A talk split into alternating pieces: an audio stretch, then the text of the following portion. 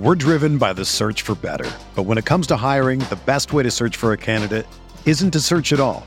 Don't search match with Indeed. Indeed is your matching and hiring platform with over 350 million global monthly visitors, according to Indeed data, and a matching engine that helps you find quality candidates fast. Ditch the busy work. Use Indeed for scheduling, screening, and messaging so you can connect with candidates faster. Leveraging over 140 million qualifications and preferences every day, Indeed's matching engine is constantly learning from your preferences, so the more you use Indeed, the better it gets. Join more than 3.5 million businesses worldwide that use Indeed to hire great talent fast. And listeners of this show will get a $75 sponsored job credit to get your jobs more visibility at Indeed.com slash BlueWire. Just go to Indeed.com slash BlueWire right now and support our show by saying that you heard about Indeed on this podcast. That's Indeed.com slash BlueWire. Terms and conditions apply. Need to hire? You need Indeed.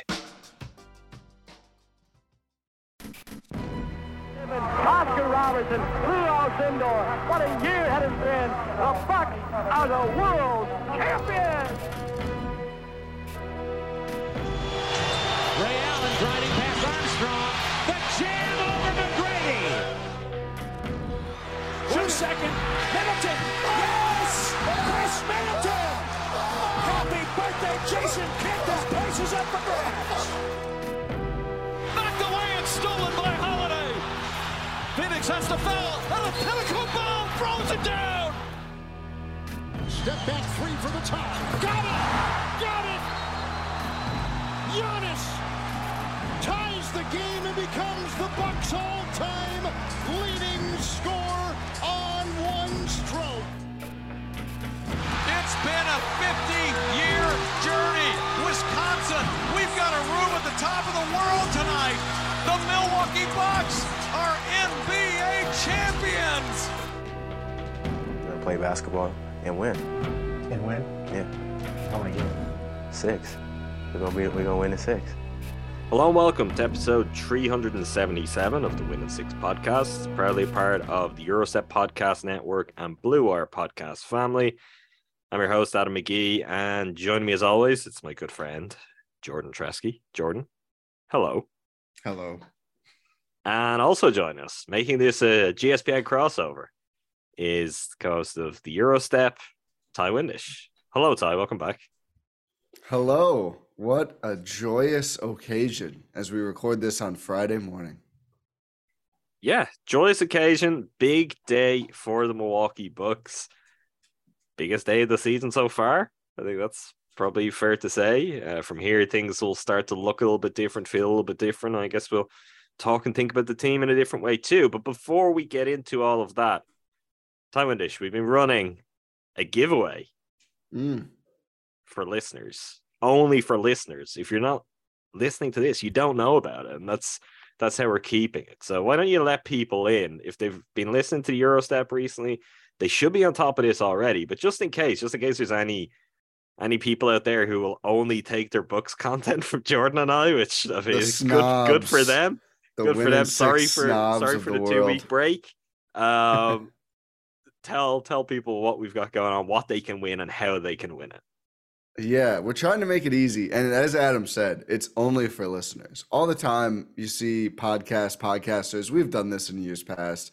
You blast out the giveaway to social. Not everyone who follows us listens. Most of the people who follow us don't listen. And we wanted this giveaway to be for the true Gyro Step winning six and all GSPN listeners. But it is a Bucks related item. We've got a Wisconsin Herd team signed basketball. I think it's from last season. We're still working to confirm exactly when. But we are giving this thing away. Rohan and I actually won it at the Herd draft party when they got Joe Wieskamp. Uh, and didn't feel right winning a thing, kind of there as media. We're there as media. So we're giving it away to a listener. All you've got to do, if you haven't already, join the GSPN Discord. This used to be through a Google form, we'd get you in. We made it even easier. Go to gspn.info, click the Discord access button, you join the Discord. If you don't have Discord, it's free. It's like Slack, super easy to use. And we have a bunch of people chatting in there during Bucks games, during the World Cup now is picking up. Brewers, Packers, all the stuff. Uh, it's a really cool little community. We're all in there as well. Uh, Jordan pops in to drop a pun every so often. People drop a tomato reaction to it. It's great. And then there is a giveaway channel in the Discord. All you got to do is join, put in there your favorite GSPN memory or recurring bit, whatever it is. So drop that in there. I'm putting little green check emojis on the ones that um, we're saying are qualified as entries. And in about two weeks, two and a half weeks, we will announce the winner and mail you this herd basketball that you can proudly display. And we're not going to let Rohan sign it, which he has signed stuff he's given away before. We're not letting him sign this one, so no What, worries. what did that. sign? I believe Rohan signed a copy of Mirin Fader's Giannis book. Wow. That is true. Yeah, that is Yep. true. I remember this. That was a request, though. Am I being fair to I him? think Did it someone was. request that? I, I I think it was, but for it's the more joke. fun. Let's not make that. yeah, it's more fun to imagine Like the- Rohan like the just like time where- grasping at this thing, like no. Crushed Like the time where we- Peter's we name had on a- Nobody wants Mamu. They want Rohan. yeah, exactly. Just well, he wouldn't go to the open tryouts. I mean, we wanted him to go, and he could have been on Yeah. the team. He could have Well, the the problem is, I, I don't like this bit because he keeps saying if Ti does it, I'll do it, and I, I really Oh, don't want to do it. I think he's a better hooper than me. He's better at everything than me. Wow. science, math, all these things. But um, outros for sure. Um, but we'll see. Maybe maybe by next year I'll be confident enough to be the foolish media member in the herd open tryouts if Rohan does it. Gotta get in the hit the gym every day. You gotta be working on your game to, to prepare for it. Yeah, no, just you know, getting better every day. All right, that's the so giveaway. to, Enter- to enter the giveaway. recap, Yeah. to recap, to make it really simple, for the giveaway, if you're not already a member of our Discord, go to gspn.info, go to the Discord link. When you join the Discord, you then go to the giveaway channel in there. You drop your favorite GSPN pod memory. I mean, some people it's something very specific from a podcast. For others, it's something more personal to them. It's like something that's tied to their experience of listening to, or just even some playback stuff in there, whatever it is. Drop it in there, and you're entered. That's it. Ti will come along with a check emoji. You'll know you're in, and we'll wait and see who wins. All right. Khris Middleton is making his return for the Milwaukee Bucks on Friday night against the Los Angeles Lakers, live on ESPN, Fiserv Forum. Darvin Ham returning to Milwaukee. A lot of stuff happening. How excited are you, Jordan? Very excited. Welcome back, Darvin. You get a full strength Milwaukee Bucks team that Yeah. is going to beat your Los Angeles Lakers. That is what is uh, strategic or not. Um, it's just funny that uh, they're coordinating uh, comeback or, or homecoming, I should say, uh, with Khris coming back. It's very exciting. This is this is what we have been waiting for for I mean since the news that he was going to miss the start of the season. And 20 games in, your Bucks are 15 and 5, second in the East. They did they did their job without Khris. I mean, there is some certainly some um hitting some rocky waters, of course, between podcasts um for Win Six, but like for the most part, they got through it pretty unscathed. People are getting healthy as much as you know, you look at the injury report and guys are in and out every night, but mostly any wear and tear stuff is kind of gone at this point, like Wesley Matthews or Jrue is out for a couple games with an ankle. Giannis missed games. Like I think what is the there was a stat to um Bucks had the second most man lost games behind the Magic this year, which if you're ranking right behind the Magic in injuries or games lost, like that is kind of saying something. Um And they're And still this is- second in the East and only one loss back at the Yeah, yeah, you're second in man games lost and second in the East. So it's it it certainly um speaks to the defense and the depth that the Milwaukee Bucks have.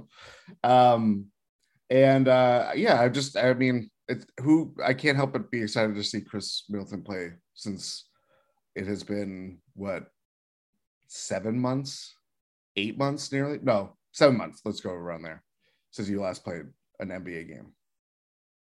Hi. I'm thrilled. I'm trying to find. I shared somewhere now. I can't find it. The stat of how little we've seen the Bucks core four together over the last two years. I mean, it was opening night against Brooklyn last season, ring night. And then not until March when Brook came back. Brook doesn't, and I was looking through, it's not just like the number of games Brook played, because there's a lot of games in there. Giannis sits out a game. Mhm. Jrue Holiday sits out two games. Khris sits out a game. And then, of course, Khris goes out, you know, some permanently until now in the the Bulls series, pretty ear earlier than I remembered in the Bulls series. I think it's game two, pretty early in game two in that so, series. yeah.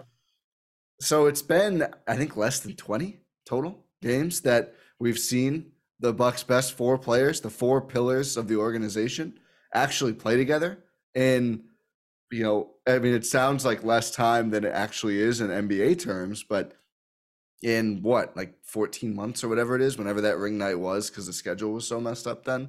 But it, it's been pretty wild how long we've just had to be used to not having one of these guys and it really just makes you appreciate like you know i think everyone talks about injuries are always a role in the playoffs and the finals and all that.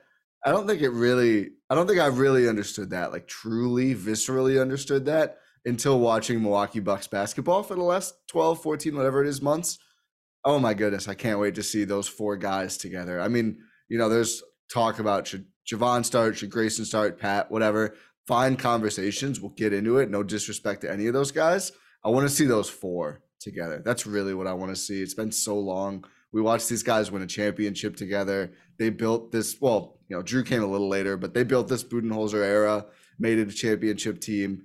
Beyond excited. Like I just can't wait. Uh, I, I think I just didn't think about Khris a lot, not because I was like wasn't excited to see him back, but it's like a coping mechanism. Maybe Same thing Joe I'm doing Ingles, with like- Ingles. Yeah, Right. yeah, he doesn't Mhm. exist. People keep saying, and Joe, when I put out what the Bucks rotation looks like right now, it's like, no, no, no, no. Just trust me. Just don't think about it until we get the report that he's back. And even then, let's make sure he's good. Um, I don't feel that way about Khris. Now that Khris is probable to play officially, um, I'm all in. He'll look good enough for me. Well, we we have had a report on Joe Ingles' return date, but we'll get to that later in the podcast. Um, yeah, I think to your point, Ti, we watched these guys go win a championship together, and we really haven't got to see a sustained run of play where they're all together since. Like that is crazy. It's not something. I mean, we all felt Brook's absence pretty keenly last year, but there is a lot of those kind of oh well, brief spell where they are all healthy in a game this here or there where you don't think about, you don't forget, but to not just have Khris, obviously Pat's missed time recently, so we're gonna get those four guys plus Pat plus Bobby, like that's your your championship core of guys who are still in this roster, the guys who have already staked their claim in the franchise's history. Getting to watch them go out and compete together is going to be a lot of fun. And as to the point of you know second only to the Magic in terms of uh, games lost to injury or players lost injury, whatever way that was broken down. It'd be nice. I think the Bucks are. It doesn't work like this. It's nice to at least think it might.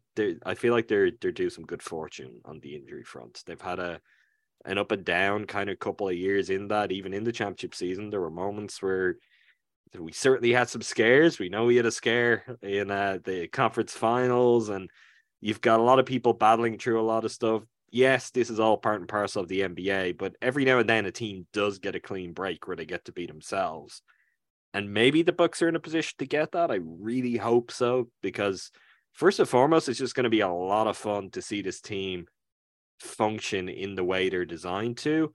But then there are other elements too, and it goes back to last year. I remember us talking about Grayson, and we're still all very much in a place with Grayson. He's playing pretty well. He's having a decent season, but where do we feel he fits long term with the Bucks? Where the Bucks feel he fits?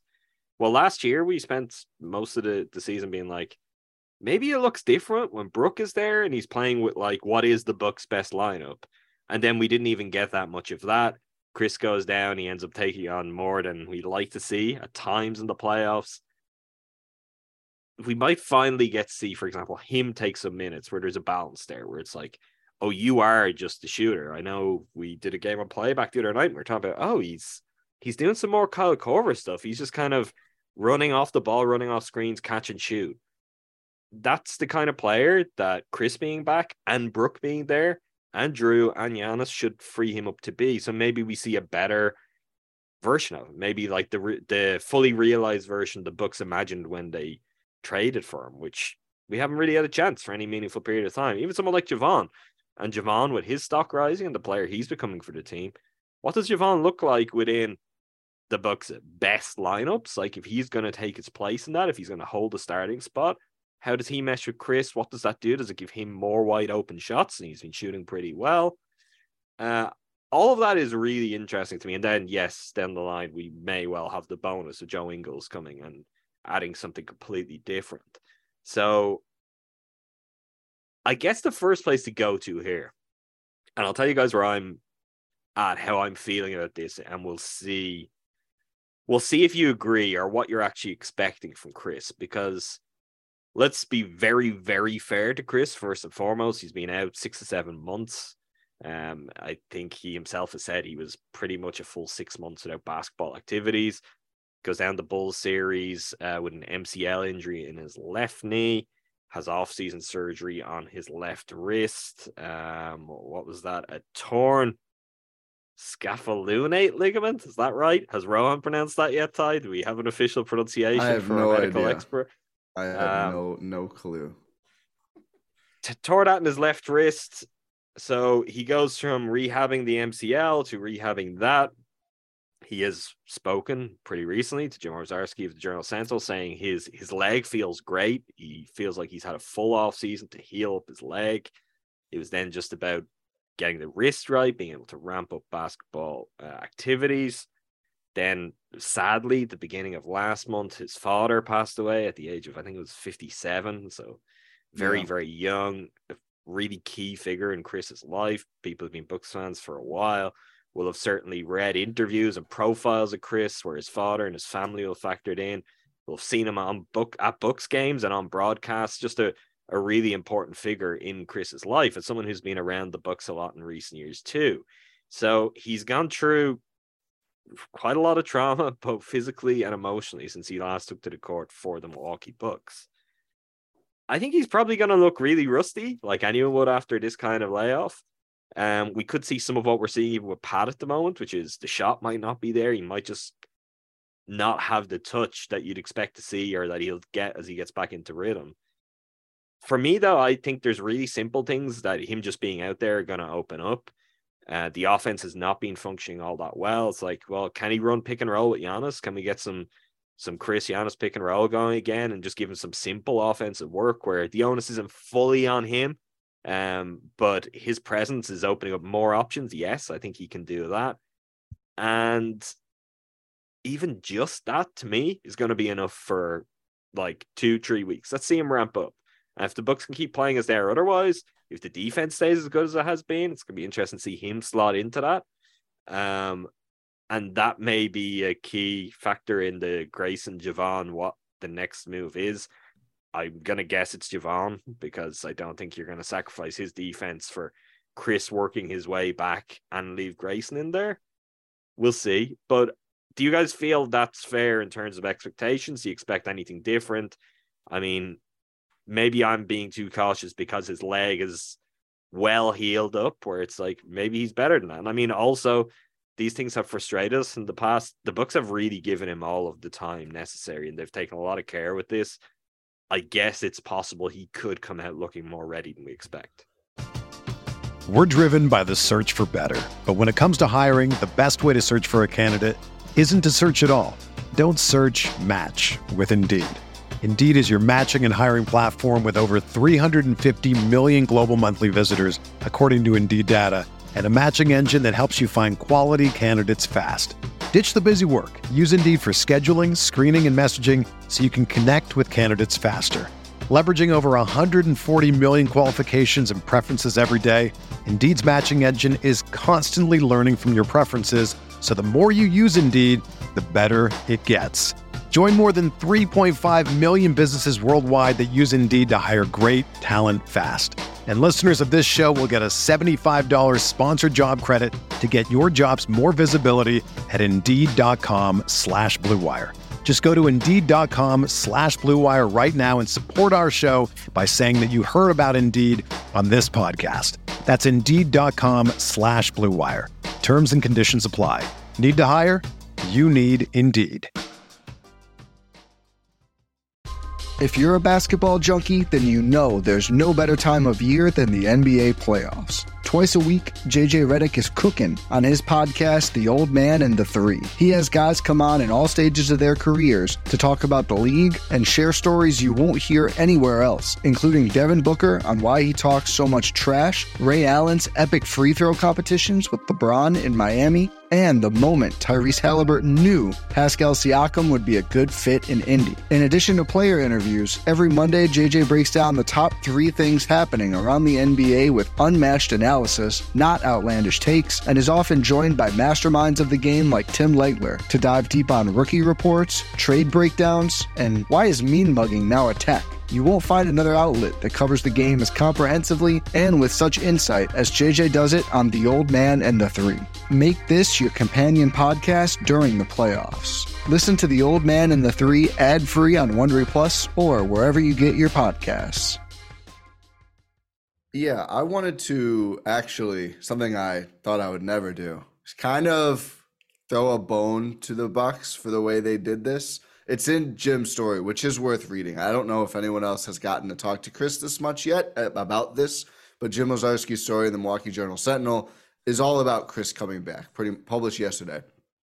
So the timeline was November 1, Khris is getting back and kind of adjusting to getting back Mhm. and like he talked about like not being conscious of the wrist, like just getting used to playing again, plus getting his conditioning because he wasn't able to go through camp, didn't have a normal offseason because of the injuries, his, everything else. his first practice with the herd. That Yeah, day, right? November 1 was his first practice with the herd. The next day is when his father passes. And then he was away from the team, understandably so. Let me be very clear this is not a criticism until November 9th when he rejoined the team in Oklahoma City.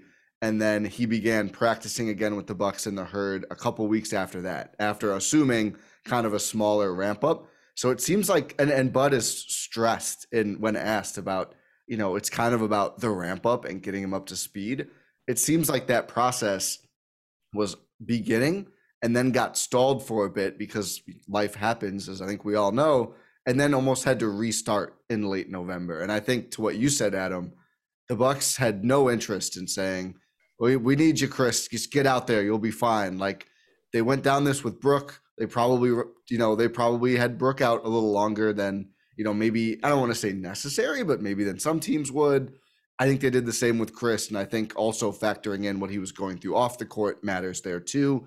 But just you know, I, I thought it was dumb at the time. Now it looks extra dumb. The people, you know, why isn't Khris out there? Is Khris skipping games? Like he had a good reason. Like let's let's trust Khris is a good decision maker. You know, and not not doing anti-buck stuff. I, I think I- that I was also think- ridiculous. on on that side because to be clear on that because i've seen some of this too and i part of me worries that we have fed into this because we were very critical of the Bucks in brook's time out but I- i don't know if necessarily i don't think if everyone is necessarily taking that the right way or if people are forming their own ideas and taking it differently on that we were very critical of the lack of information and the lack of messaging and the lack of updates and I think that's pretty reasonable. I don't expect all the time the Bucks to be step by step giving you every piece of information, but they were being beyond opaque with updates about Brook. They gave us very little. He's the team's center. We don't need any reminder of how important he is now that we're seeing him back. And he had a back injury and he's in his 30s. And it's like, yeah, if you don't think people want to know about that and that there might be some like obligation to your fans to just give some breadcrumbs occasionally. I like that was what really annoyed us. It wasn't the fact that Brook was being kept out as long as he was, because that's fine. Yeah, and ult- ultimately, we've seen, yeah, they may have taken two, three months longer. We don't know because they weren't telling us anything. but the process involved in that was right because not only did he come back and look good pretty much right away last season, he looks great this season. So that that's not something that I've ever had an issue with. I don't think any of us have, but we have been very critical of the Bucks' just lack of information when it comes to injuries, when it comes to timelines. That doesn't have to be the day someone goes down that we're like, we expect him back on this date. But I, I do think there is a way, and you see most teams just give like look, they're pretty soft, they're kind of mealy mouthed, but they give progress updates that have something to it that you're like, okay, we're not having to get to a place where we're like, is there a major setback? Which I think has happened in this case too. People start to speculate in a different way. It's like, are they not telling us something? I, something I, I don't know wrong? how many messages I've seen of like he's getting surgery. He's done. Yeah, he, which- he got a leg amputated. I know it. the Bucks, the Brook, the Bucks don't thing. care about that. I kind of think they should care a little bit more because that little, also yeah. reflects on their players, and that is noise that could get back to players in a certain way. Um, but yeah, just on that, I do think that is worth noting. The Bucks have a very good track record of rehabbing players and doing it very, very well. yeah, Um, our problem tends to be, you know what? It's not a like it's not a Troy Flanagan. It's not coming from the conditioning or the medical team. It's a Jon Horst messaging problem. It's the same thing we talk about when we come to draft, and it's like it's the same reason they don't share who they work out anymore. This is who the Bucks are as an organization. But I think that's just worth highlighting because I have seen some of that with Khris, and it's like I don't know. I felt it a lot less with this one than Brook.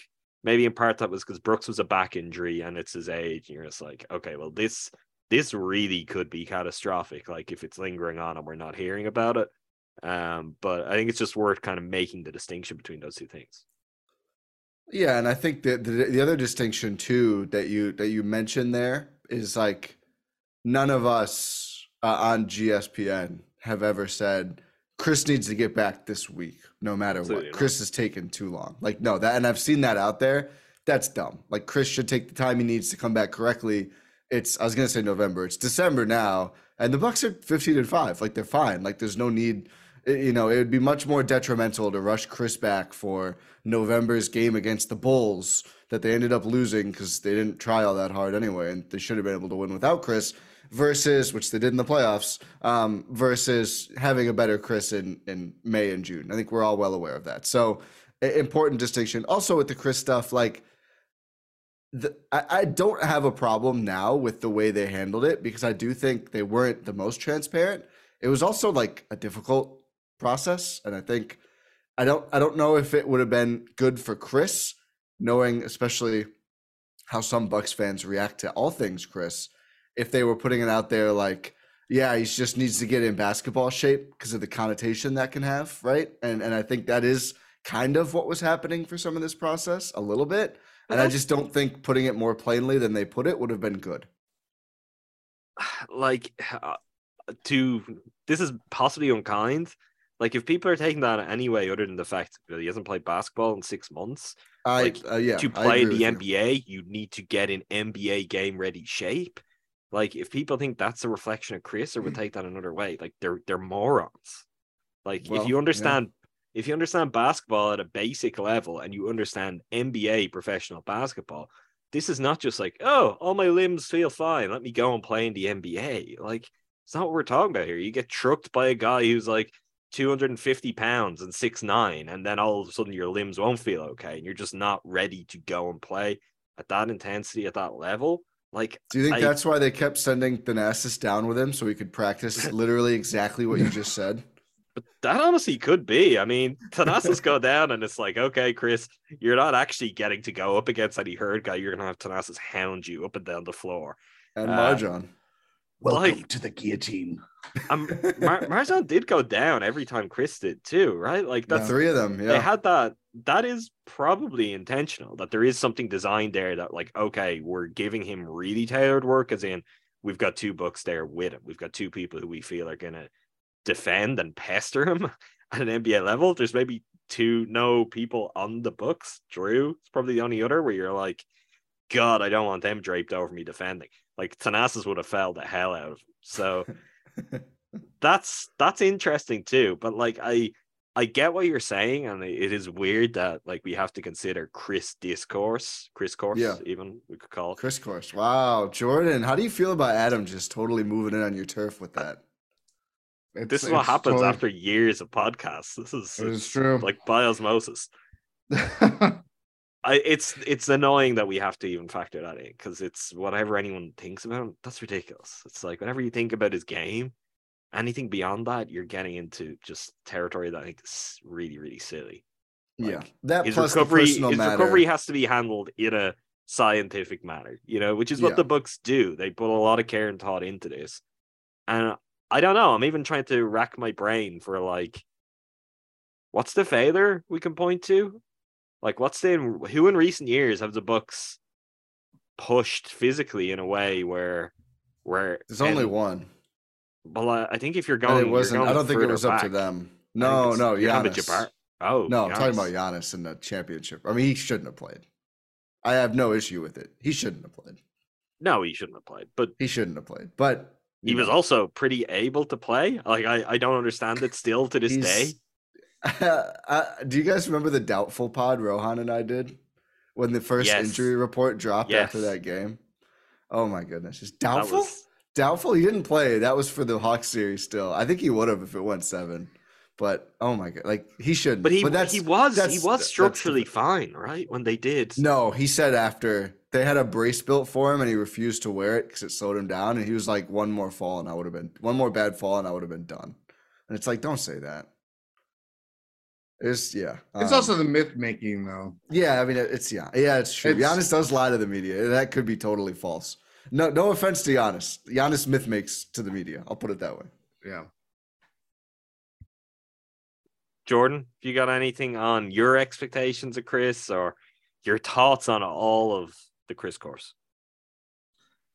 Um, there's a lot to unpack uh, from both of you guys, and I think I there the as far as the um, I don't know whether it's the Bucks way of messaging or anything like that. I think the key distinction in how you can compare the Brook and Khris stuff is that Brook's injury happened this well I, I- mean, I won't. I, there's there's not like a pinpoint that you could make with the injury. He is missing game two of last year, and misses all this time, and there's nothing said about it outside of a 45 minute clip with Shams Charania on Stadium. Um, That was a total That, head fake. that cuts off when he's about to target or talk about his target date. So it's like, does he say when he's coming back? Now, Jon And- Horst cut the cord. That's what happened. Yeah, right as he's about like, to say something, Jon Horst just Um, so that was in season. Khris gets hurt during the Bull series. We see a picture of him playing pickleball with a uh, with a cast on his wrist, and everybody's like, "What's going on? Why does he have a cast on his wrist?" It's blah blah blah. Then, sure enough, I think it was Woj that had the thing about like he's going to miss the first few weeks of the season, which that was the that was how I took it from the jump. Is that we're not going to see Khris it's not gonna it's not just a training camp thing it's gonna go into the season and considering that he was already dealing with um surgery after his mcl injury and all this stuff like it's a very different thing when it happens in season versus the off season because guys get surgery all the time. We're not even mentioning grayson allen had uh there was i think it was during summer league or something like that where he had a cast on his wrist too Bud gets surgery. Jaren Jackson gets surgery every offseason too. Like this stuff, like just kind of happens, and you kind of take it for what it is. It's whether it's going to be made public or whether it's going to disrupt um, people's ability or availability going into the next season, which obviously that happened with Khris. As far as the personal matter goes, I mean, it's terrible. We the thing that I keep coming back to when everything kind of came out um, through the Twitter sphere, and then obviously him talking about it, is that when you see these players long enough um, playing with one team, you see them go through all these ups and downs and tragedies and losses and stuff like that. It's part of what the whole and and also the positive because he and Giannis are the examples. Like we've seen them, like we've seen their partners come to be like a public element of their life. They have kids, all of that stuff. Like you get the full cycle. Like of just Yes. like like knowing any other person for that period of time. It's like life happens. Exactly. And we went through it when Giannis's dad passed away. I mean, this is a little over five five years ago at this point. Um, when you see them play long enough and they're, you know, Khris came here in his second season, essentially, I mean, very little played in his rookie year, but like you see them go through all these things and seeing the triumphs on the court kind of mass or makes them bigger figures in your mind. And that's Khris Middleton, that's Giannis Antetokounmpo, that's Jevon Car- like all these things. You build them up, build them up, build them up, build them up, and then when stuff like this happens, it grounds you back down to earth and just like these people are going through things, and it's on it's whether they want to disclose this and khris is normally a private guy um it's on them to disclose what they're going through if they so choose. It's i don't know. I mean we this is a bad example considering uh, recent events but like i remember what it was like watching brett Favre play his first game. His dad just died on a sunday night he plays monday night football against the oakland Ra- raiders a very bad team at that time has this game of his life. It's probably the game that I will remember him in a Packers uniform. And it was like week 14, a 17 week season, in a season that they didn't win the Super Bowl or anything like that. But you remember where you were watching him go through this very public um, affair of, of grieving your own father less than 24 hours after he died in this terrible way, far too young, uh, certainly in Khris and Giannis's case as well it's just like I don't know. I think that's what, as much as I'm very excited to see Khris come back, it's you're seeing him in a very different uh, state than you've ever seen him before because he's changed a lot. Things have changed all around him. The people that you know obviously have been instrumental in why he is the way he is and why he's Khris Middleton of Milwaukee Bucks fame and all this stuff. And I was reading all those those anecdotes about his dad and how much of a uh, big figure he was in his life, and all the things about like the story of uh, the tree limbs like covering the courts where he had to shoot over them and all this stuff, and prepared him to have to shoot over Giannis. So that's what his dad was, much, was yeah. essentially doing. But it's stuff like that, like you know, I think because this era is obviously incredibly special to all of us because they won a championship but it's it's seeing these guys play for as long as they have been in a bucks uniform and it sucks. It's it's incredibly terrible don't get me wrong that something like this has to happen but like it again reinforces these people are going through things and it's it's a lot to go through all the physical atrophy and just like the things that he had to do with his injuries and just coming back from that. And now you're adding a whole mental side of it where you're grieving the loss of your father and coming back to uh, action where it's it's going to be different. You don't know what how it is um, when you come back but like it's ultimately going to be different for him. And i think that's where as much as I have been giving him, it, like Ti, I was not factoring in. I'm looking at the team for who the players are playing this year or, or so far this year. And now with Khris coming back, you're going to give him a buffer zone because there's been a lot of things that he's had to go through more than he's ever had to go through in his career before. So I think as much as I'm very excited, this is my long-winded way of saying very excited to see Khris back, but it's not going to be right away it's not going to be like, hey, that's Khris Middleton, two-time All-Star, NBA champion. This guy went on the heater of his lifetime in the playoffs a couple years ago. It's going to be working his way back and working his way back where he's already done one obstacle and multiple other obstacles of throughout his personal life. Now it's okay, you're back. How do you get to being the Khris Middleton at your best when it matters the most? And that's what this season is. This is a long marathon, and it's not about it's not necessarily about how they'll be when he comes back, and hopefully they'll beat the Lakers. Blah blah blah blah. It's about we have seen them go through all these long runs and long runs the last four years throughout the Bud era. How can he get to where he can be, or where we've seen him be when it matters most? And there, there is well also said. We, real, you said something there real quick that I didn't realize until I had to look it up. You said just how long we've seen Giannis and Khris play.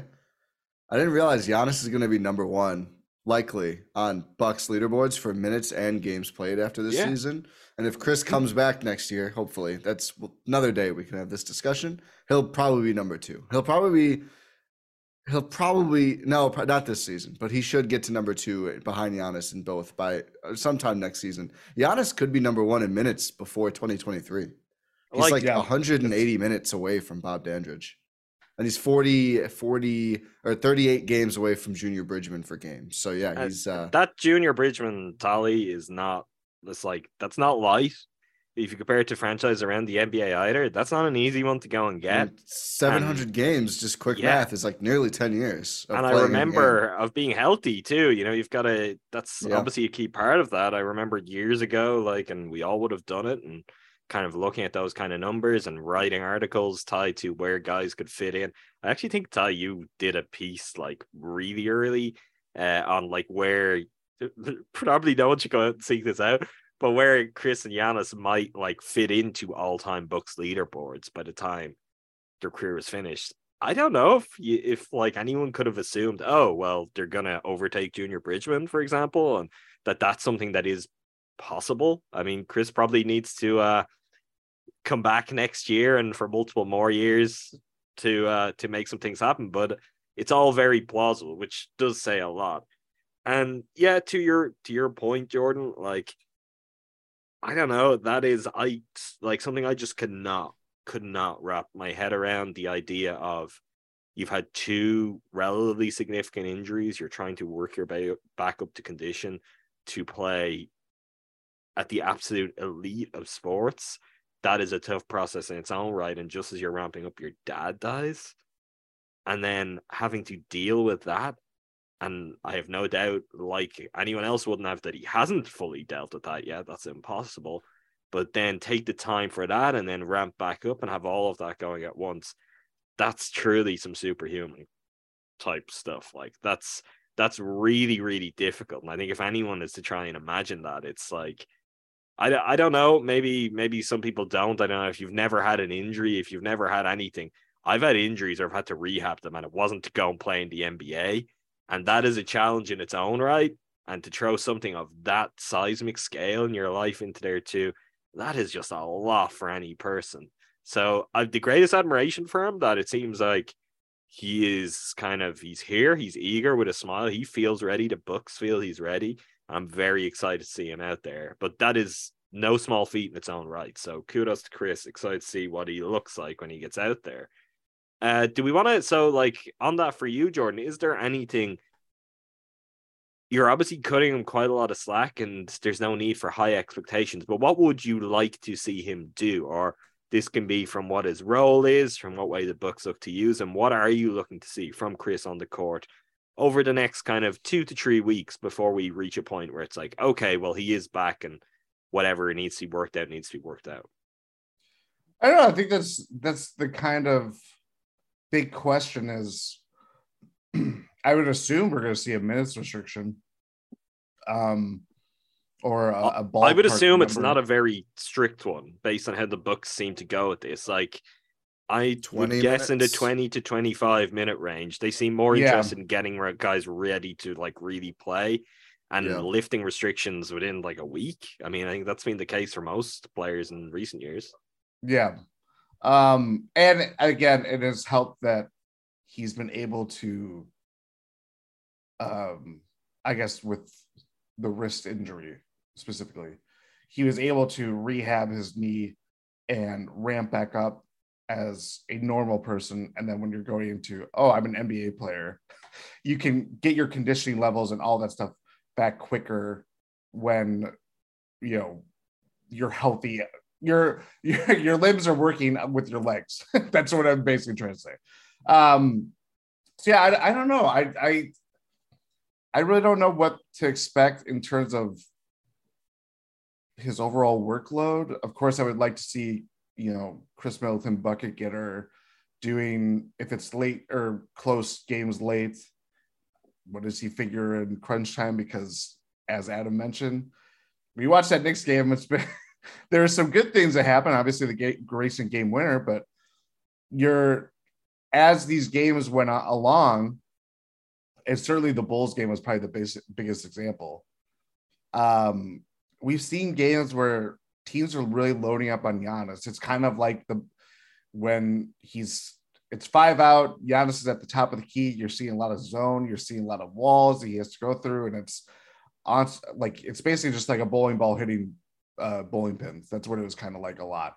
Um, now with Khris involved, you get a little bit Giannis more off ball. You get it lightens the workload for Giannis, Jrue, Jevon, um, George Hill, even because he was picking up the slack for like whether it's like all bench lineups or you know one starter in, one four guys from the bench.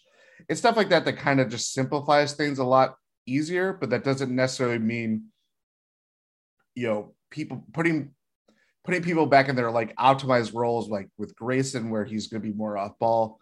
That doesn't necessarily mean that he's going to be, you know, what we've seen of, of Grayson lately. That's been that's always been the biggest thing that we've talked about a lot with Grayson is like specifically with Grayson, where how can you get this version of Grayson to look like this when Khris, Giannis, Jrue, Brook are all on the floor? And it's very hard. This is this is why it's not. this is why you don't play the game on paper uh, to to be a middle aged dad sounding. It's like this is this is why you go through all these games and all these things of like of just seeing how people look playing together, these five man lineups, how you experiment and all that stuff. So I think it's it's gonna be it's there's the Khris element to it, but there's also the residual element of like what do other guys, as you talked about, what do other guys look like and how did they perform now that you're not going to be seeing the ball as much, uh, ideally, when Khris is on the floor. You're gonna, it's going to be a lot of, you know, when the ball comes your way, are you putting it up right away? or are you overusing the ball or overthinking or whatever the case may be. So, yeah, I'm very intrigued by it. I don't know if it's necessarily going to be seamless, but there might be nights where they just have it turning on all cylinders and it's like this is the Bucks team that we've been waiting for so much. Ti? Yeah, I mean, I think certainly expect some rust early. I think you know, I just hope in the early going, it doesn't have to be full games, but like this Lakers game tonight as we record, like give me a couple of the Khris classic, like he's not really open from 18 feet and he just n- hits it anyway. Like that, I've been missing that so much. And he's one of those guys where it's like some of these shots you'll see other players on the team, Giannis take. And it's and Giannis always every time I start to go, oh, I don't I want to see Giannis take any more threes. They don't make two in a row because he's Giannis. But you know, there's so many possessions right now that kind of just seem to like be a little aimless, and it's like Giannis or Jrue just like puts up something.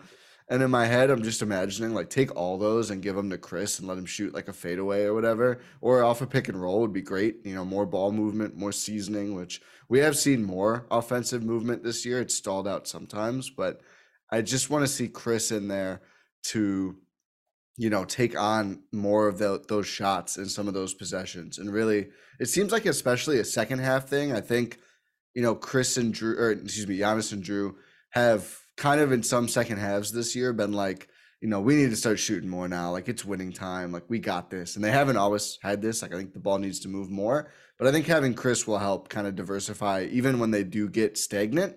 Like it's it's still not ideal, but it's like, okay, we're stagnant, and now Khris is in there shooting half of these shots. Okay, like it probably will work out. That's kind of what he does. He doesn't really need to be open. I was watching Khris Middleton 2021 playoff highlights. He's never open. He's like got a guy draped over him for every shot. It just doesn't matter. And that's why, you know, I'll have an 11 point finals game and then turn around and have 40 and swing the series. So uh, it's just all part of Khris Middleton's game. But I'm excited for just like those moments, even if you know in the aggregate he's rusty and a little inefficient early. That's fine. Like I don't I don't care. Same with Pat. Like Pat hasn't made many threes. I don't care. And hopefully Pat can heat up a little bit because I do think it'll be a little awkward if they like lose to the Lakers because Khris and Pat are one for ten from three or something. But I would still not care. Also, who cares? Still, like, yeah, I know. I mean, I want to beat the Lakers, but um, if Khris makes the one three, it's like okay, it was worth it. I, I, I want to see Khris just make some shots and and just like move well. But honestly, that's the part I'm least concerned with, just because of the care they took ramping him up and the excitement. Now you can kind of feel from the org. They put out a hype video and everything about him coming back. Like I'm fairly confident that he'll be moving pretty well. Like I don't think they're gonna put him out there and he's gonna be like shuffling. So I, I really hope that we just see him moving well, you know, able to able to hold out and be good on defense. And then just give me a couple of the vintage Khris moments early and as he gets up to speed. I think the one thing on movement, the one thing I want to see, I have zero doubt that they've done the rehab right. He is fully ready to go back and play. Again, I will draw from personal experience, which is certainly not NBA experience, but from someone who has had knee injuries and has gone through and rehabbed and like being like, yeah, my leg feels great and been given an all clear and I've gone and re-injured that same knee very quickly. There is something about the psychological thing of testing that knee. And I do think that's even something that's interesting for Khris because the wrist then came along and that kind of limited him longer. I do think there's one thing for his leg to feel good and to kind of healed up. Um, there's another when he gets on an NBA floor and it's like, okay, where's my confidence at right now? First game back to go and drive. That's what I'm interested in seeing. Like, in what ways is he going to test that knee out? Um, the wrist could be something where, yeah, that could lead to some kind of added rust, and there could be some stuff where he's working out even with his shot there for some time. But I, I want to see him first and foremost go and test the knee and have the confidence to do that. And if he shows that confidence, I think everything will be fine pretty quickly. Uh, but that's kind of that's a psychological hurdle that I don't think as an NBA player you're going to get over until you're on an NBA floor in an NBA game and you're like, okay, it's go time, and my body is doing what I feel like it needs to do. It's responding the way I'm used to it responding. That's something I'm looking for. For a play perspective, I want the ball in his hands. Put the ball in his hands. Let's let Khris do a lot of playmaking. Because even if you're going to work out and it's going to take some time for him to get his shot back, let's say, it'd be great if that's not the case. But if there is any element of that, or if it's kind of any movement off ball, less of a feature of his game in recent years, but still something that he does go to. If that's not going to be quite as kind of on his A game as he would usually be in those areas, give him the ball, let Giannis come and set screens, get them working the pick and roll, get Jrue off the ball a bit too, because Jrue has had to do a whole lot more. And I think getting Jrue into a place where he could do some more cutting, where he could take some catch and shoot trees, we've seen him have some success with that at times. Um, that would be good too. And honestly part of this will probably transition now into like what can it mean for all the other players, the rest of the team. Uh Giannis's defense has been pretty bad lately, and I think that's kind of understandable because he's been carrying a colossal load for this team offensively, and it's more usage than Embiid or Luka Doncic. Luka Doncic, um, which is just wild. Like everyone has been talking about Doncic's usage all season and what he's having to do for the Mavericks. And it doesn't feel like that conversation has gone to Giannis at all. Giannis's defense is suffering. I think his effort overall. Um, the first half of that Knicks game, I mean, by halftime, yeah, sure, he has like 14 or 15 points. He gets there. But particularly first quarter, he was just passing. It's like there was no attack there. And that can't be how Giannis plays. So if you can save a lot of energy for him by okay, you don't have to take the ball up the floor, you're not kind of moving, probing, trying to find spaces here, you are gonna catch an attack. I think that will help him in a very significant way. Um, and that's kind of something I want to keep an eye out. I think Khris still gets talked about as a very good defender, plus defender in national sense we all see this. I don't know if any of us truly feel that at this point. I think neutral is fair. Good, good physical tools that mean he, he can hang with tougher matchups, but he is not the defender he was at 22, 23 years of age when he was a specialist, and that's what it seemed like his career arc would be. I still think his return could lead to the Bucks improving defensively significantly because I think Giannis is going to look better. and that that point. might take a week or so, but the the Bucks defense has regressed a little over the past say two three weeks, which is one understandable because it was absolutely insane to start the season. I don't think that has to be. I said that they're number one in the NBA. Um, yeah. I still I think their defense can be better than it is overall right now, and I think it will net out as better than that. I think Chris could play a big part in that because if we can unlock Giannis to a point where he's closer to his best defensively, where he's got the energy to do that, and you've got Brook doing what Brook has been doing all season so far, it's just it's game over. I mean, one other thing that then on the defenses we're pointing out, Um, the Bucks are with some, I mean, some mixed success, failure. Lately, they're still working with embedding a new three point defense. That's going to be something new for Khris. Um, and we've seen a lot of guys have to kind of break habits and come to terms with that. It's going to be new for Khris. That will be worth monitoring. But I am I, I think it might be the easiest for him to get used to, given in theory they- with his position, even it should be. Well, and they kind of turned his defensive role for the last couple of years has been like cover a shooter, and that's what he's excelled Yeah. at. It honestly, he's been better at that than most anything. Like It's you know, you watch off-ball. him cover Duncan Robinson kind of guys, and like I mean, that's why they swept the Heat is because he just owned Mhm. that matchup. I mean, everyone thinks about the game winner, but after early in in that series, like he was just glued to him, and he's like weirdly good at that for a guy who like he look he's big, right? He's like six eight. He's not skinny. It's not something you would I think look at Khris, but yeah, he's long, and it's just I don't know for whatever reason he just gets really into doing that. So. I think maybe that'll help with the defensive adjustment and just be like, yeah, you've done this in the playoffs before. Like, you know, just stay with your guy. And Khris will be like, okay. I think Hopefully. I have a theory on that is that that was what Khris was to start.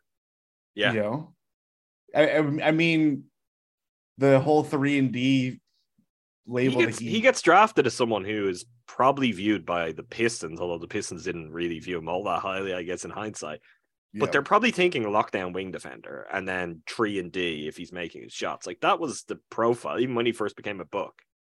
yeah, it wasn't necessarily like it, it's it's a far the three and D label that that was tagged onto Khris. I think Daryl Morey even said it like way back when, way back when.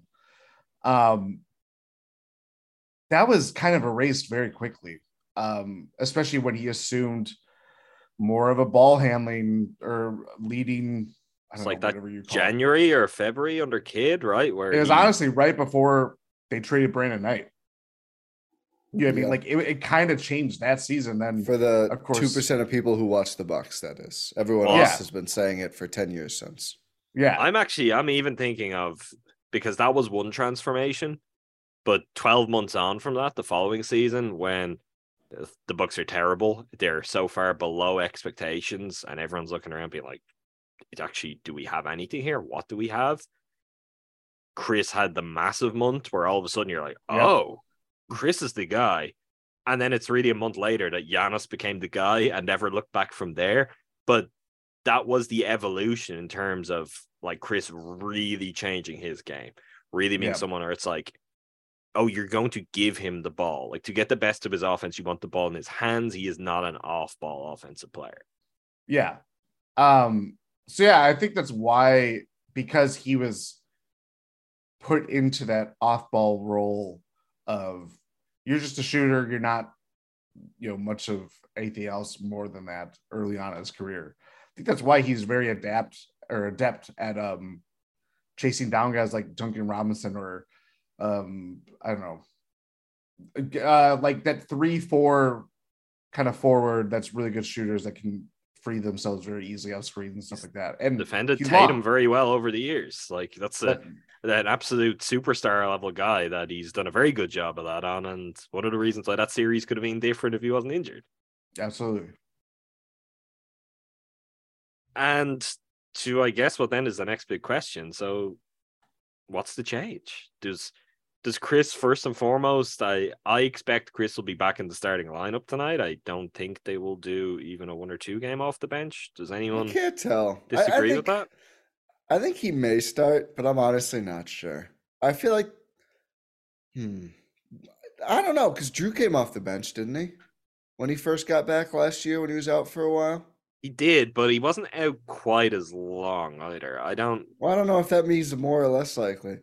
I don't know. I don't get too fired up about it, to be honest. Let's. I mean, can we just the, skip to the only well the only way that matters is you're trying to help khris establish his rhythm and his familiarity as quickly as possible like it, do, it doesn't make a difference beyond that except this is someone who is obviously a starter has been a starter for years so you're trying to get some guys don't like coming off the bench because they feel Yeah, coming into a game that's happening cold is something that throws them off and they're not used to it like they've also, but they've been doing this weird thing. Have you noticed? Like they won't play a guy the first quarter, and then everyone's like, "Oh, they're not playing." Like Pat didn't play the first quarter of his first game, and then he was like kind of in the rotation after that. I don't know. I don't understand the.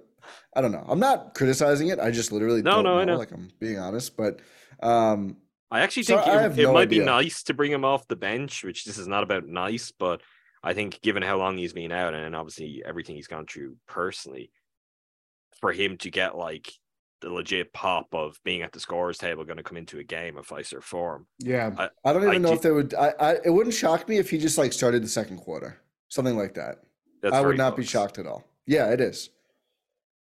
I don't know. I don't have a strong feeling on how they'll do it to be because I, I, I, feel thi- like I think he starts. It doesn't. If I he think doesn't, he doesn't. But I do think he'll. Yeah, Start.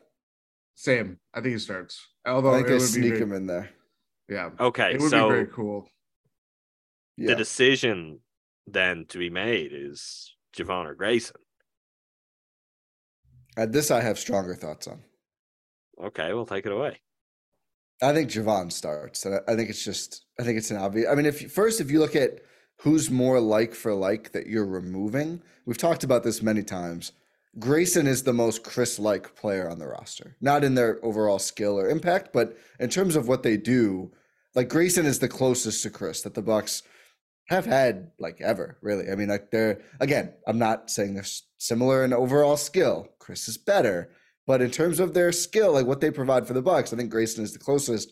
And I think they really have enjoyed the defensive versatility that starting Jevon gives Jrue. And then he's able to, when you're playing the the Celtics, or a bad example because they have two wings, but the Pistons game, I thought it was the most obvious, where if anyone but Jevon is starting, you probably need Jrue on Ivey, and then you're in like this weird place with Cade, right? But mm-hmm. because you have Jevon, it's like okay, you have a dynamic guard and a forward.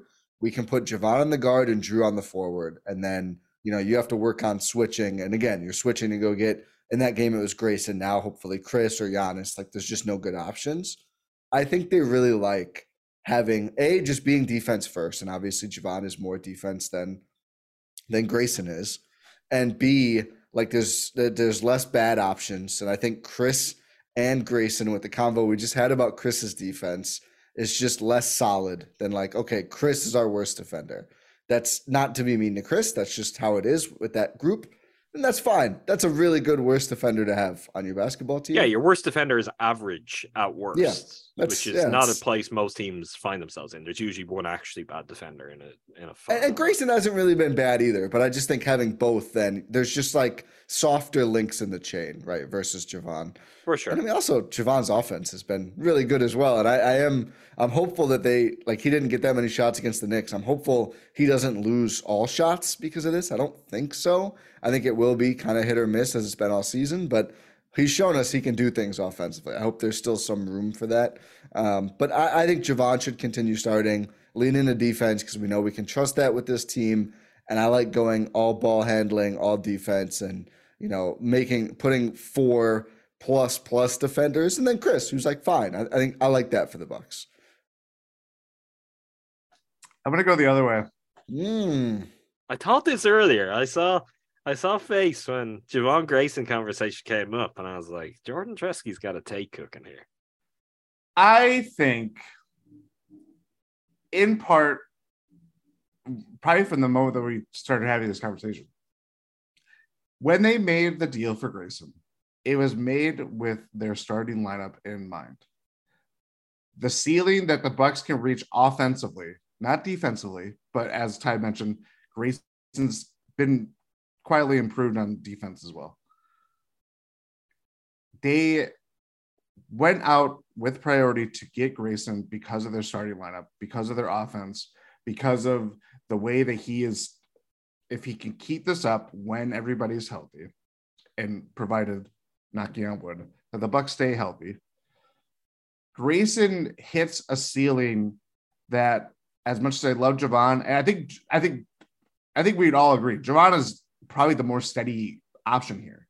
We know the floor with Jevon in the starting lineup what he can do for Jrue, Khris, hell, even Giannis when you don't, you're not like, if you're trying to preserve Giannis and, you know, I, I guess defensively, schematically, keep him off on smaller guys that will kind of test his, his, um, I mean, it's Giannis, but still like on an off night, he might not have the effort there, or Mhm. we've seen that recently. I think Grayson, for this team to work and to work in the way that they want it to work, if Grayson can't work in the starting lineup, it's why we're hearing all this Jae Crowder buzz. If he if he doesn't if he can't if he's not that fifth starter, it's honestly like the last move that they do is whether they're going to trade Grayson for a guy like Jae Crowder or a defensive specialist, someone that can that they can look at as a PJ Tucker or um I don't know, like that kind of guy that they can slot in and be like, okay, we're going to trust you to be the guy that can fill in the gaps around our core forward starters. And if they've given a lot of run with Grayson, and there's been the, the highs and lows, and all almost all of that has been without everybody being healthy together at the same time. If it doesn't work, I don't know whether Grayson could be a bench guy for them, and you're kind of hoping that the confidence is still there when it's you know put up or shut up time. And I I I, I don't know. I just I think it's very easier to look at at Jevon as like, okay, we know that you can you're gonna bring it whenever you're on the floor. You don't care whether you start or whether you are closing or whatever. I just think for Grayson, he is so confidence based. His ro- it, it's very like his whole game. It's very specialized. So the moment that you take him out of that starting lineup, and even if it's for Khris Middleton, that has a knock on effect of like, okay, how does this change his game? How does he? How does his attitude or or just confidence is it going to get reinforced or is it going to get shaken? And I think that for me, that is the biggest story for the Bucks the next two months because that is the move. If they make any moves throughout the trade deadline or up to the trade deadline, it's going to be based around Grayson Allen and his salary. And I, I think that's why I'd be more eager to keep him in the starting lineup. Let's see how this works. Let's see how he can hopefully maintain his current form because he's been really good. I mean, we're what two games removed from him dropping seven threes in the first half of that Mavericks win.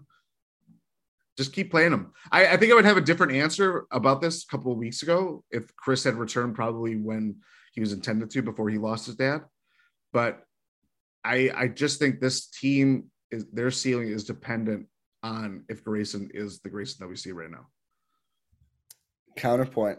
There are three Milwaukee Bucks who have started every game they've played this season. Grayson Allen is not one of the three. It's a funny true. group of three. Jevon, Yep. 20 one of the two players to start all 20 games. Brook. I would have never guessed the other one. Yeah, Brook is the other one to start all 20. Giannis started all 17. Jrue came off the bench once. yeah, So he is not one of them. Um, I, I agree with both of you, which Okay. is Wow. So you really have became each other. Jordan. No, no, Actually, gonna- no, you've just become Jordan, actually. No, I'm gonna, I think you're both right, but they obviously have a decision. I think Jevon keeps the starting spot right now, but like part of the reason why Jevon keeps it is because I think you've got to help Khris out, and you've got to put your best defensive group out there around him. You've got to try and make it as kind of I don't know. You got to protect him a little bit out there. Grayson has not been terrible defense, as you said, but let's also not pretend Grayson's a good defender or that Grayson's going to give Khris a lot of security around them out there on the wing. That's not the case. So I think you you start Jevon for that reason. I am fully in agreement with what Jordan is getting at though, in that the Bucks have they they didn't get Grayson to be the bench guy, and they actually may need him less now to be the bench guy than they once did. Because if he slips out of the starting lineup and that's not his spot, I mean, Bobby has, I, I don't think, been very good, and that's probably a different conversation right now. But you still, you've got no brainers like Bobby and Pat. If they're healthy, they are in your rotation, and certainly as we get to the business end of the season, they are in your rotation. We're still pretending Joe Ingles doesn't exist until he does, but I, I do think the reality is he comes back and he looks good. He like could give you what Grayson is giving you, but with some playmaking. And with Grayson is on an assist tear. right now. Well, he is, but we Worth also saying. saw he's some finally of the. doing it. We watched together some of his interesting yeah. attempts to do that the other night, and I I don't know if uh, that's quite as smooth and silky or as repeatable as Joe Ingles' playmaking has been over his career.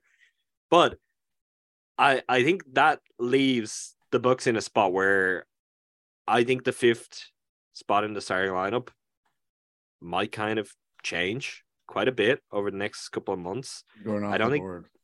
I don't think they're in a real rush to work this out. The Jae Crowder thing to me, uh, I still I don't get it, and I don't really want it because is it purely that they feel like because if if it's like you okay, we want a defensive minded starter, we want like what we felt comfortable in Wes Matthews being at one point, which obviously Wes Matthews is not now. Because if that's what you want, you've got that in Jevon. So do they want a defensive minded option for a matchup that's going to require bigger and smaller? Yeah. Is that what we're? Yeah. I like, And I and I think I think how that then eats into your rotation for one or the other is interesting. Like if it is that smaller matchup, if you find yourself in, I know the East doesn't really play that way, but there are some teams that you could have that. Do you have less need for Jae Crowder and like? I, mm. I kind of like okay, you're playing bigger and you want to find a more solid defensive lineup trust Pat and give Pat more minutes. Pat is not that level of defender. Jordan hates that idea, hates it. Like he's never hated anything before. I- I just think don't- The, the other thing with Crowder, and I just want to say this because I, I this argument that argument is made a lot. He scored more per game than Grayson in the playoffs last year, despite shooting really poorly. Like he's not.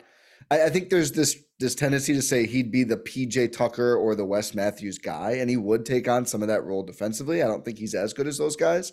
He's also doing much more offensively than either of those guys have done for the Bucks. Yeah, but Like, on, he's on- we don't involved want him doing that on a on a I Bucks do. team. I would like a player who can score points occasionally. I think that would be good in the rotation.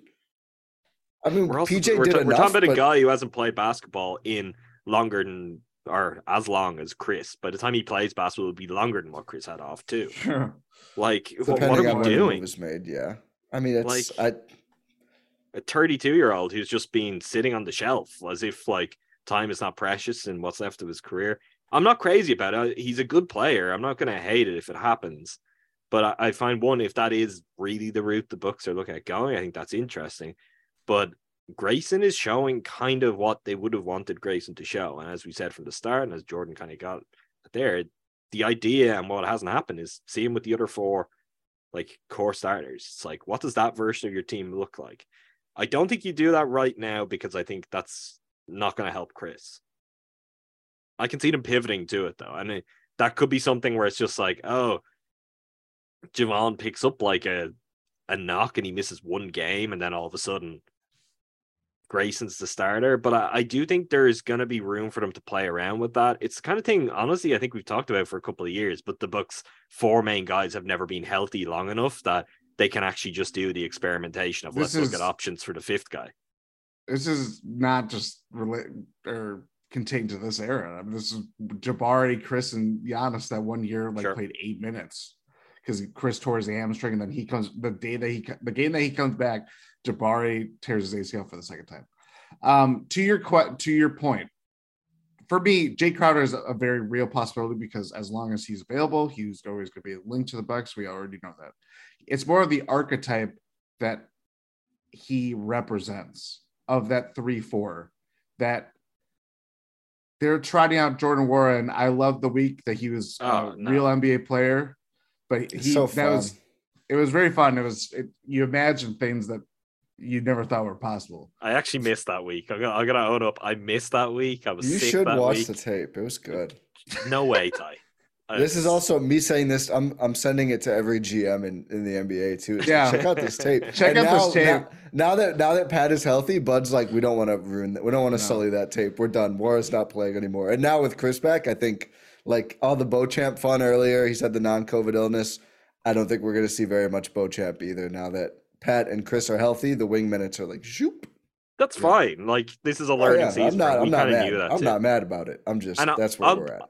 on the war thing, like I did see all of that happening, while I wasn't in a condition to watch games, I was like, oh well, that's clearly happening. And you know what?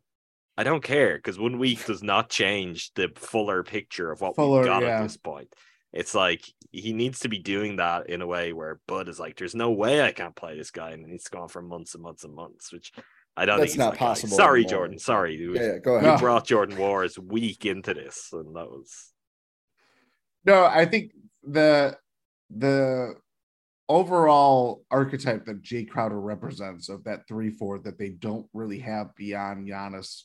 I'm gonna throw Bobby in there because they don't really play him as a four. They want him to be that in those big lineups as a big small lineups. So that makes sense where they're switching and they're having Giannis and Bobby as the front court and all that stuff they just kind of need another guy that can plug in those gaps. And as much as I would give the benefit of the doubt to the to Wesley Matthews, we know that his shot can come and go, and whether he shoots is kind of the bigger question because when you're playing those lineups and you can rely on him to cover Jayson Tatum when you don't have Khris Middleton, it's a lot when you're wanting just people to shoot it and just kind of play their role and and do all the things that you do as a role player that is not glamorous by any means, but it's what makes you.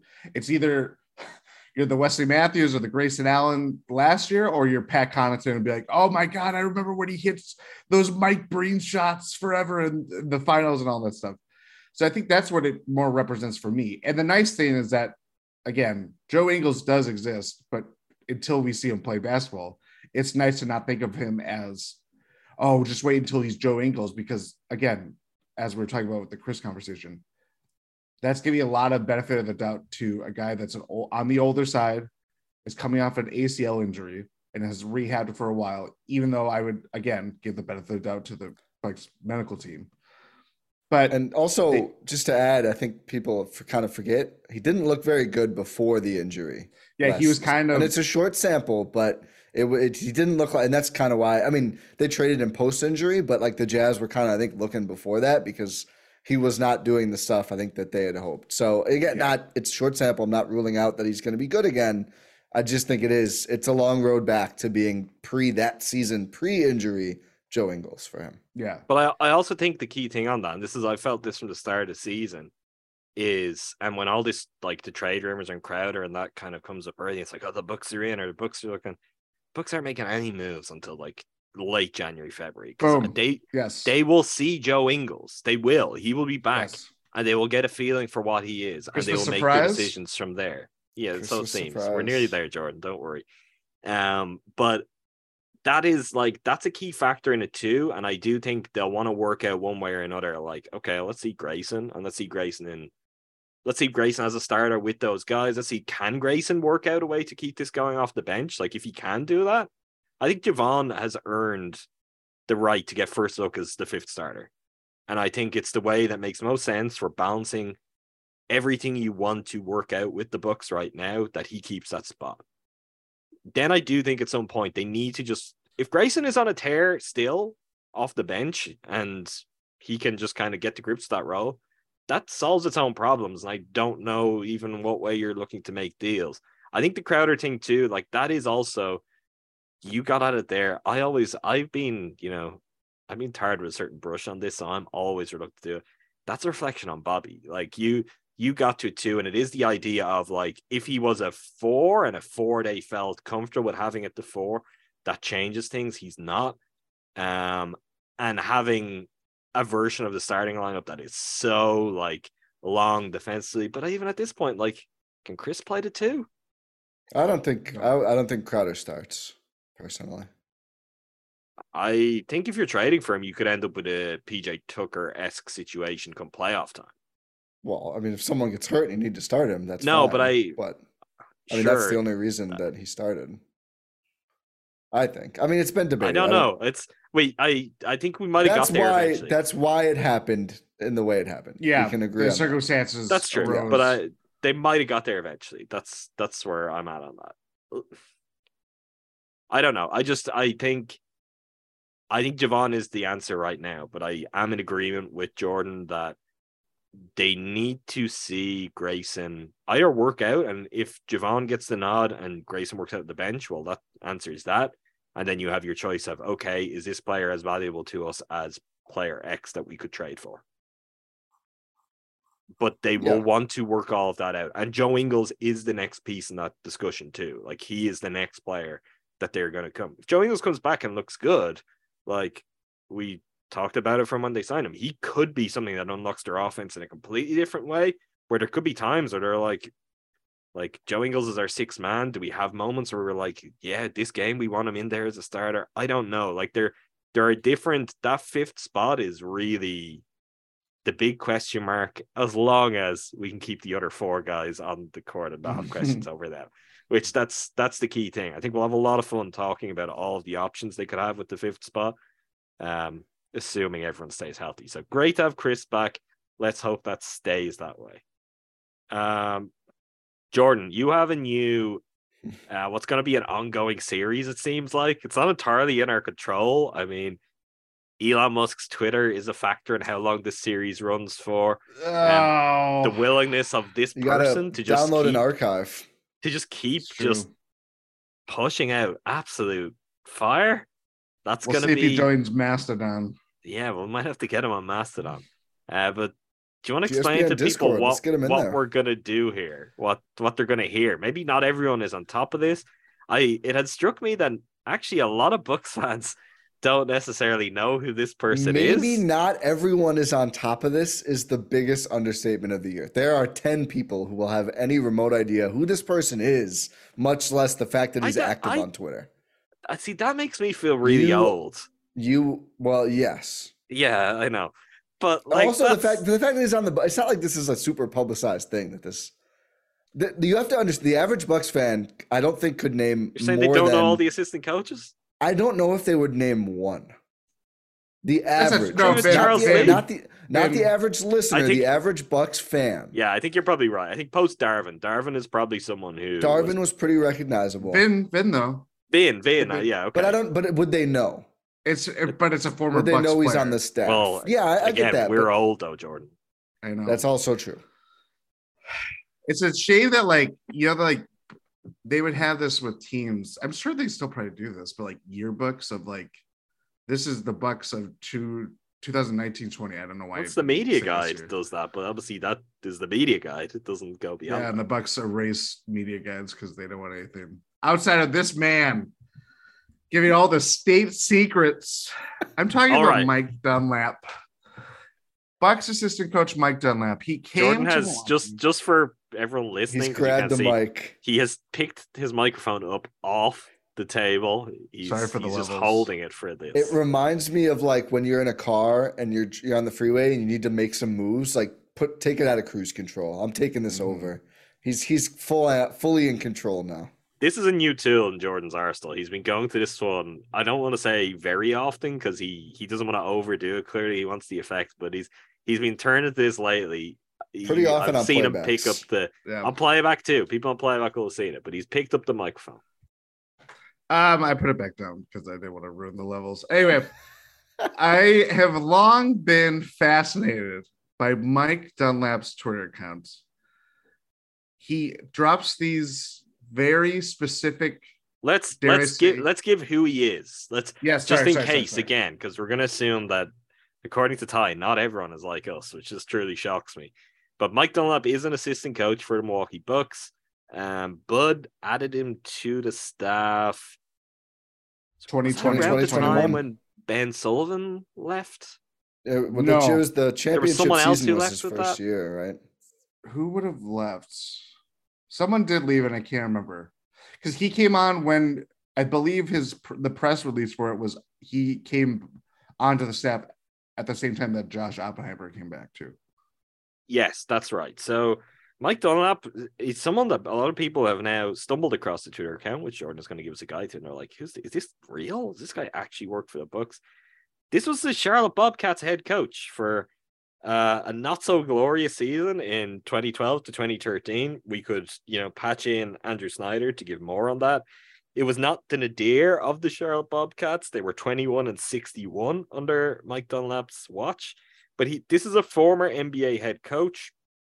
Has coached successfully in college, has coached successfully in Australia, who is Um, an assistant coach, and he has come up in articles over the last year as one of, I guess, the more prominent voices in the room, if not necessarily faces on the bench. I think is a a good way of putting it. His prep work wasn't that something for playoff games that was highlighted on a multiple of occasions that he had some really interesting ideas, which I'm not surprised based on his tweets. So Jordan, Real quick I'll hand it before off we to get you. there. No, no, no. We, I want to give some credit to that Bobcats year that they won 21 games. He made NBA history that year.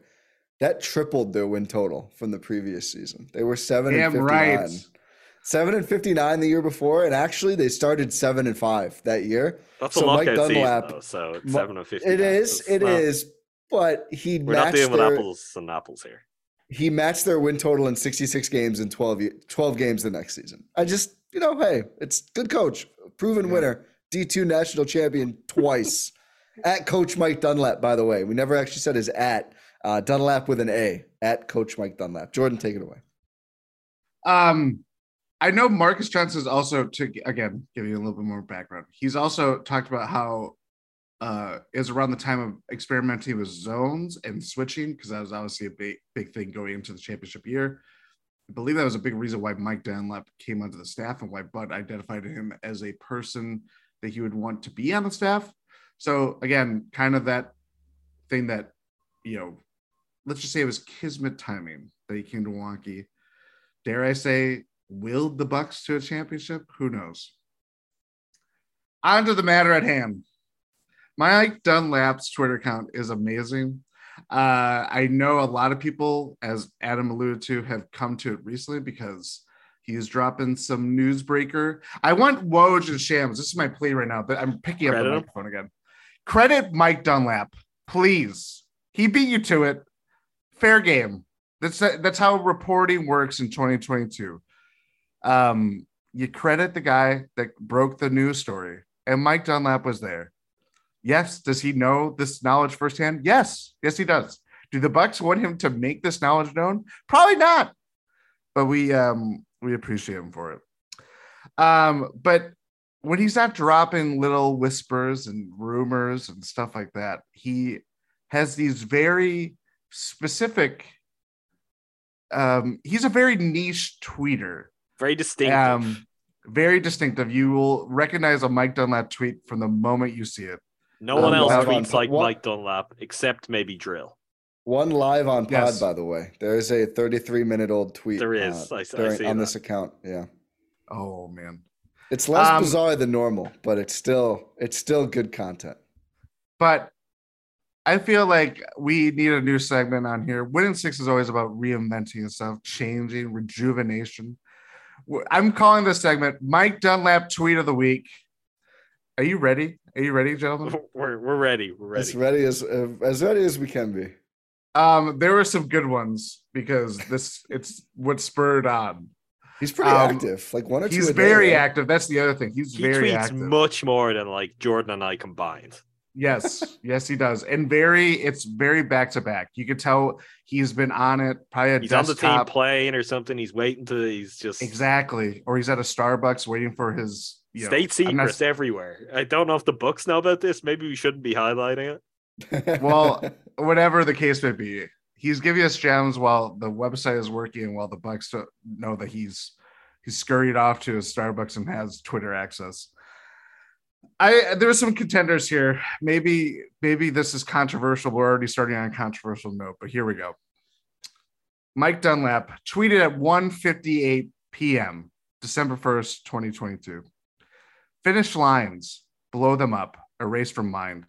Yep, destination is part of the deal. Yet finish lines, yet finish lines will stop you dead in your tracks. Instead, once you get to end of chapter, comma, weird space, Line break. reading. It's a line break. it's a line break. keep reading, keep going. No such thing as full stop unless you pass. Reset button so important. Onward. That is Yes. a banger. There's an absolute banger. Mike Dunlap, thank you very much So that's your for the of the inspiration. That's your tweet of the week. I this is my plea and my push to I just 10 minutes. We're gonna talk. I want to talk to Mike Dunlap about his Twitter account. I want to know what this man, what he prioritizes in making a tweet. What is his what is his mind, his thought process behind crafting a tweet like that? What is the inspiration? Whatever the case may be, Mike Dunlap, you're my new inspiration. Thank you. I think we'll work on that. That might be more attainable than you think, because clearly he's just doing stuff without consulting with Bucks like media people at all. Uh, he's giving so much more than like that is the thing to highlight. Do, do you have do you have the the Ingles tweet I referenced or when what day was? Oh that? yes, yes, yes. I can bring Um, that up right now. and Khris, like, so when Bud is like doing the classic Bud, just batting back questions day in or day out, Mike Dunlap's in the corner of the room, phone in his pocket, and he's tweeting out gold. I have it. Bucks slash Mavs boil down. Both teams shot three ball and therefore no lead save. GA percolating at magic level, which is amazing phrase. This, this tweet was snubbed. This tweet was snubbed. GA Yeah, percolating at magic level is one of the best things I've ever heard. Or I think that might be my new playback caption. BL covering paint and rim. JH slash JC smothering D. BP middle game as nasty as his post up game. Notes PC coming back. KM close. JI Xmas surprise and Bucks.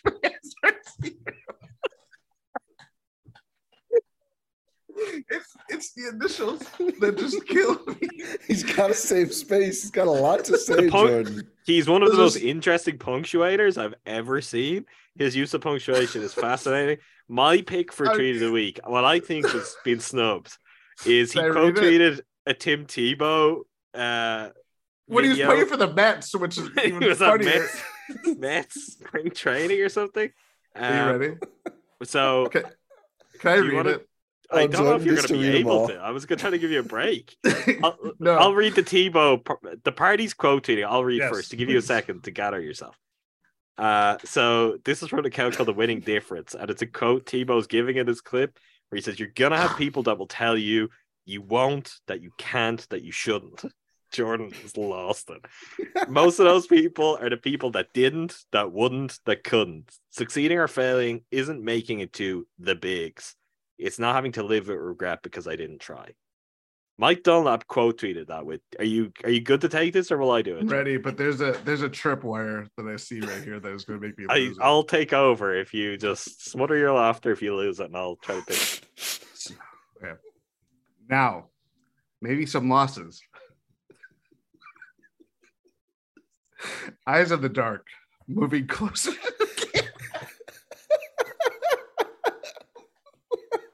Okay, I'll, I'll try to take over. Now, maybe some losses. Eyes in the dark, moving closer to the campfire. Wait, wait, wait. Note the colon. There's a colon there. Note the colon. You're disrespecting. Colon. L's hoot. Comma. Quotation marks. You are done. Full stop. Period for American listeners. Jealousy's reckoning. Colon. Sitting there like three judges professing coward's bravery. I mean, we're laughing because one, it is hilarious that a Bucks assistant quote is tweeting like this, but that is evocative imagery. This these three owls as like this this Oh court of judges. They're judging you. They're telling you you are done, Jordan. Which I You can are- confirm looking at you. You are done. Uh, how is that not? Is that not tweet of the week because you couldn't get through that? Is that you were afraid? yeah, I that one? was I was very afraid of not. I think it was also I didn't know if we wanted to include the context of him quote tweeting a clip of Tim Tebow while he's playing for the Mets. Um, It's all, Yeah. like again to people. Go check it out. Go scroll. Hit follow. that coach Mike Dunlap. Even like uh, I'm scrolling back here. I missed the time that he weighed in on the ladder and Giannis on the ladder, which is something that happens in did? the episode. He did. Uh, Giannis Antetokounmpo on ladder incident meant no disrespect. Storming a teacup, long run, and when you're a champion, people look for anything and everything to assail. Facts Giannis. Habits. Wait. Oh. character, giving time and money, which is always just a dollar sign in Mike Dunlap's tweets, to others. GA elite. Right on, young man. Eyes up. My God. Where, where did the where did the where did it start? Did he quote tweet something or did he just talk about it? What the latter? Yeah, yeah. Oh, he, sh- he actually shared the Giannis ESPN article with that. Oh, okay. I thought I thought when you said stone where did it start, I at thought you meant like Mike Dunlap's tweeting. I was like, look, I'm not prepared to answer that question right now, but by next week I probably will be. I think we have more research to do because Yes. he's on multiple platforms. He- so one one of his gram? tweets, he is on the gram. One of his, I think, Oh well, one of his tweets. Sometimes we should let others speak to the point we want to make. Listen up as Jimi Hendrix expands on losing focus and hunger as compliments and money come your way. Success, especially early success, can be a monster. And the link is an Instagram reel of Jimi Hendrix talking. I don't know how else. It's not a quote tweet, it's just a linked Instagram reel that he shared on Twitter. So Oh he my must God. somehow be accessing Instagram too. Here's what I like from November 9th. We're we're really getting too deep here now, but yeah. body language starts at home. Colon standard line across America. Comma quotation. You keep hang dogging it with that lower lip, and I'll give you something to hang dog it about. End quote. Competition. Love it when opponent drags around, comma, wrinkled up like a prune in the hot sun. Oh my God. I, I do love, and I hope he's not done because I think it's been a couple games now. But I love that he he often summarizes Bucks games in tweets. Yes. and it's just fascinating to see like what he comes away Has, from. he hasn't done it since the Mavs game, where he was probably told, "Hey, can you not tell everyone that Ingles?" might be Granted, back there was at only one game. It was just Yeah, the this- next, since the next game. well, we'll have to check Um, tonight. I hope there's a new one tonight. Yeah. That this See? is the magic that we're gonna unleash and hopefully leads to an interview with Mike Dunlap about his tweeting habits because this Do we think he's less gem. likely to come on after we laughed at the tweets, or more? No, likely I, uh, I, like we're not laughing at the. the No, no. he, he's so verbose, but he's also he's trying to work that into a tweet in a way Yeah. that is very A- a funny and it's not easy to not- do. I Like, would he's read a book by he's written by really trying hard and he seems like you look on youtube as i did just before we started this it's like coaching clinics everywhere and clearly he's someone that has long been brought in and again from what we know and from the ideas he brings and the way he speaks like he's clearly really good at this.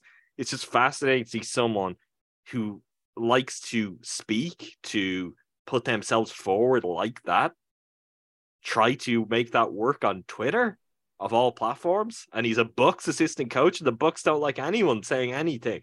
It's No. it's an incredible combination that I think all the context of makes very very amusing, but it's, It's- not taken away.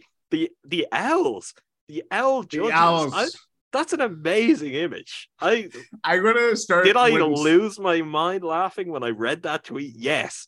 Does that take away from the fact that's a really strong piece of writing if it's not Yeah. Like if you're not having to use ampersands and dollar signs and initials, you know, Yeah. that's so I this is all, start- all together makes it hilarious. And the Like, if- punctuation if too, you- which is just like how many sentences can I get into a tweet is part of what he's doing here. Yeah. if you picture it as like a, a a speech at halftime in Hoosiers, it would be like just excellent. But you're right, compressing it to Twitter, surrounded by everything else on Twitter, it just makes it hysterical. I'm gonna start saying like when Jrue just like locks down like a guy, being like, "Owls hoot, you are done." I think that's what uh, Michael Jordan said to George Gervin. Yeah. The, uh, he Or- hooted yeah, like an owl you and said, done." "You are done." Was there anybody nicknamed the owl? Which is a that's a pretty good name. I think it's Mike Dunlap now. Yeah, He is. Jordan, are you gonna Ugh. buy his uh, coaching DVD? I just saw. No, because it's not on Twitter. That's that's the True. other thing. We Yeah. need a Twitter. We need a, a book. So do, do you need- want him to actually come on the pod? Or I do you want- want yes. would you prefer like a back and forth on Twitter? Like a like an AMA but on Twitter where he has to work No, his thoughts into tweet form. I don't want to disrupt what he's doing. I don't want to make well. This is probably I am simultaneously making him this way. I don't want him to be self conscious about his process. Of Yeah, he may not like to talk about the process. This is this is something that's common with artists. He's an artist. I know that's what I'm saying. This is art. I'm making the the gabagool gesture right now.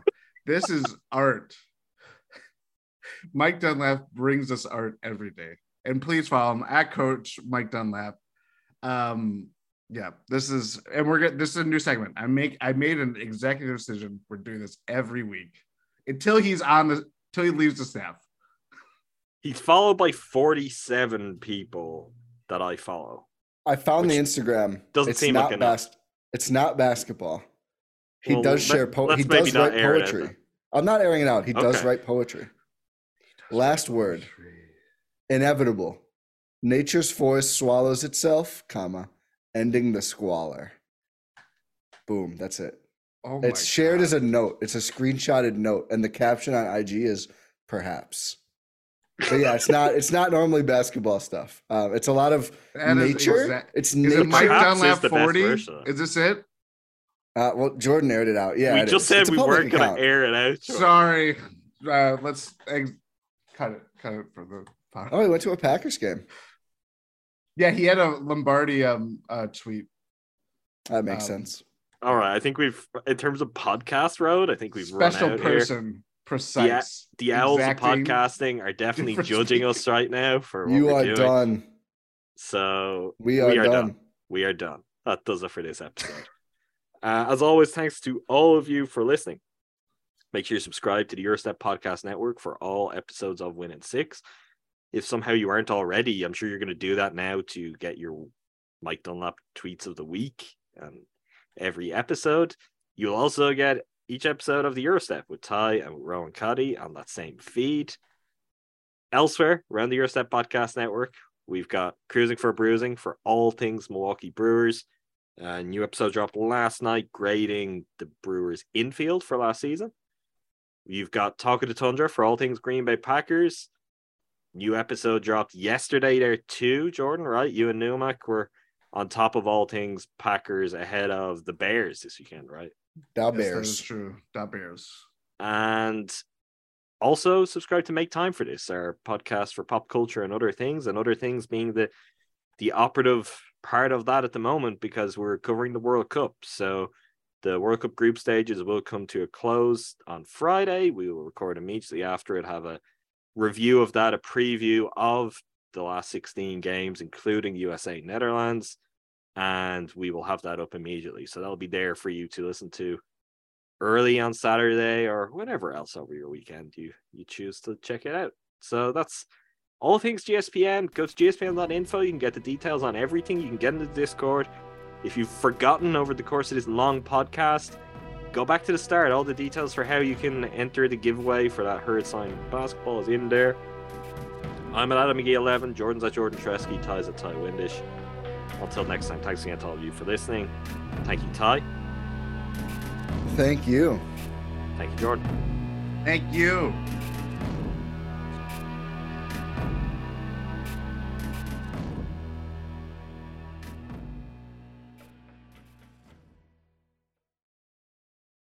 Whether you're a world class athlete or a podcaster like me, we all understand the importance of mental and physical well being and proper recovery for top notch performance.